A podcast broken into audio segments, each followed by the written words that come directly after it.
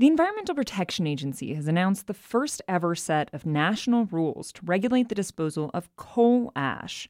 But the agency chose not to classify it as a hazardous material. For Inside Energy, Lee Patterson reports. Coal ash, the stuff left over from burning coal for electricity, can contain toxins like arsenic and lead.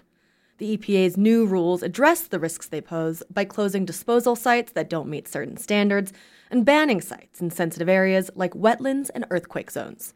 Shannon Anderson of Wyoming's Powder River Basin Resource Council says these rules are a good step forward, but we're talking about things that are um, carcinogens. Uh, it can be dangerous to public health if it gets in the water or the soil it should require a little bit more scrutiny than EPA gave it. The EPA began working on this issue in the wake of a massive coal ash spill in Tennessee in 2008.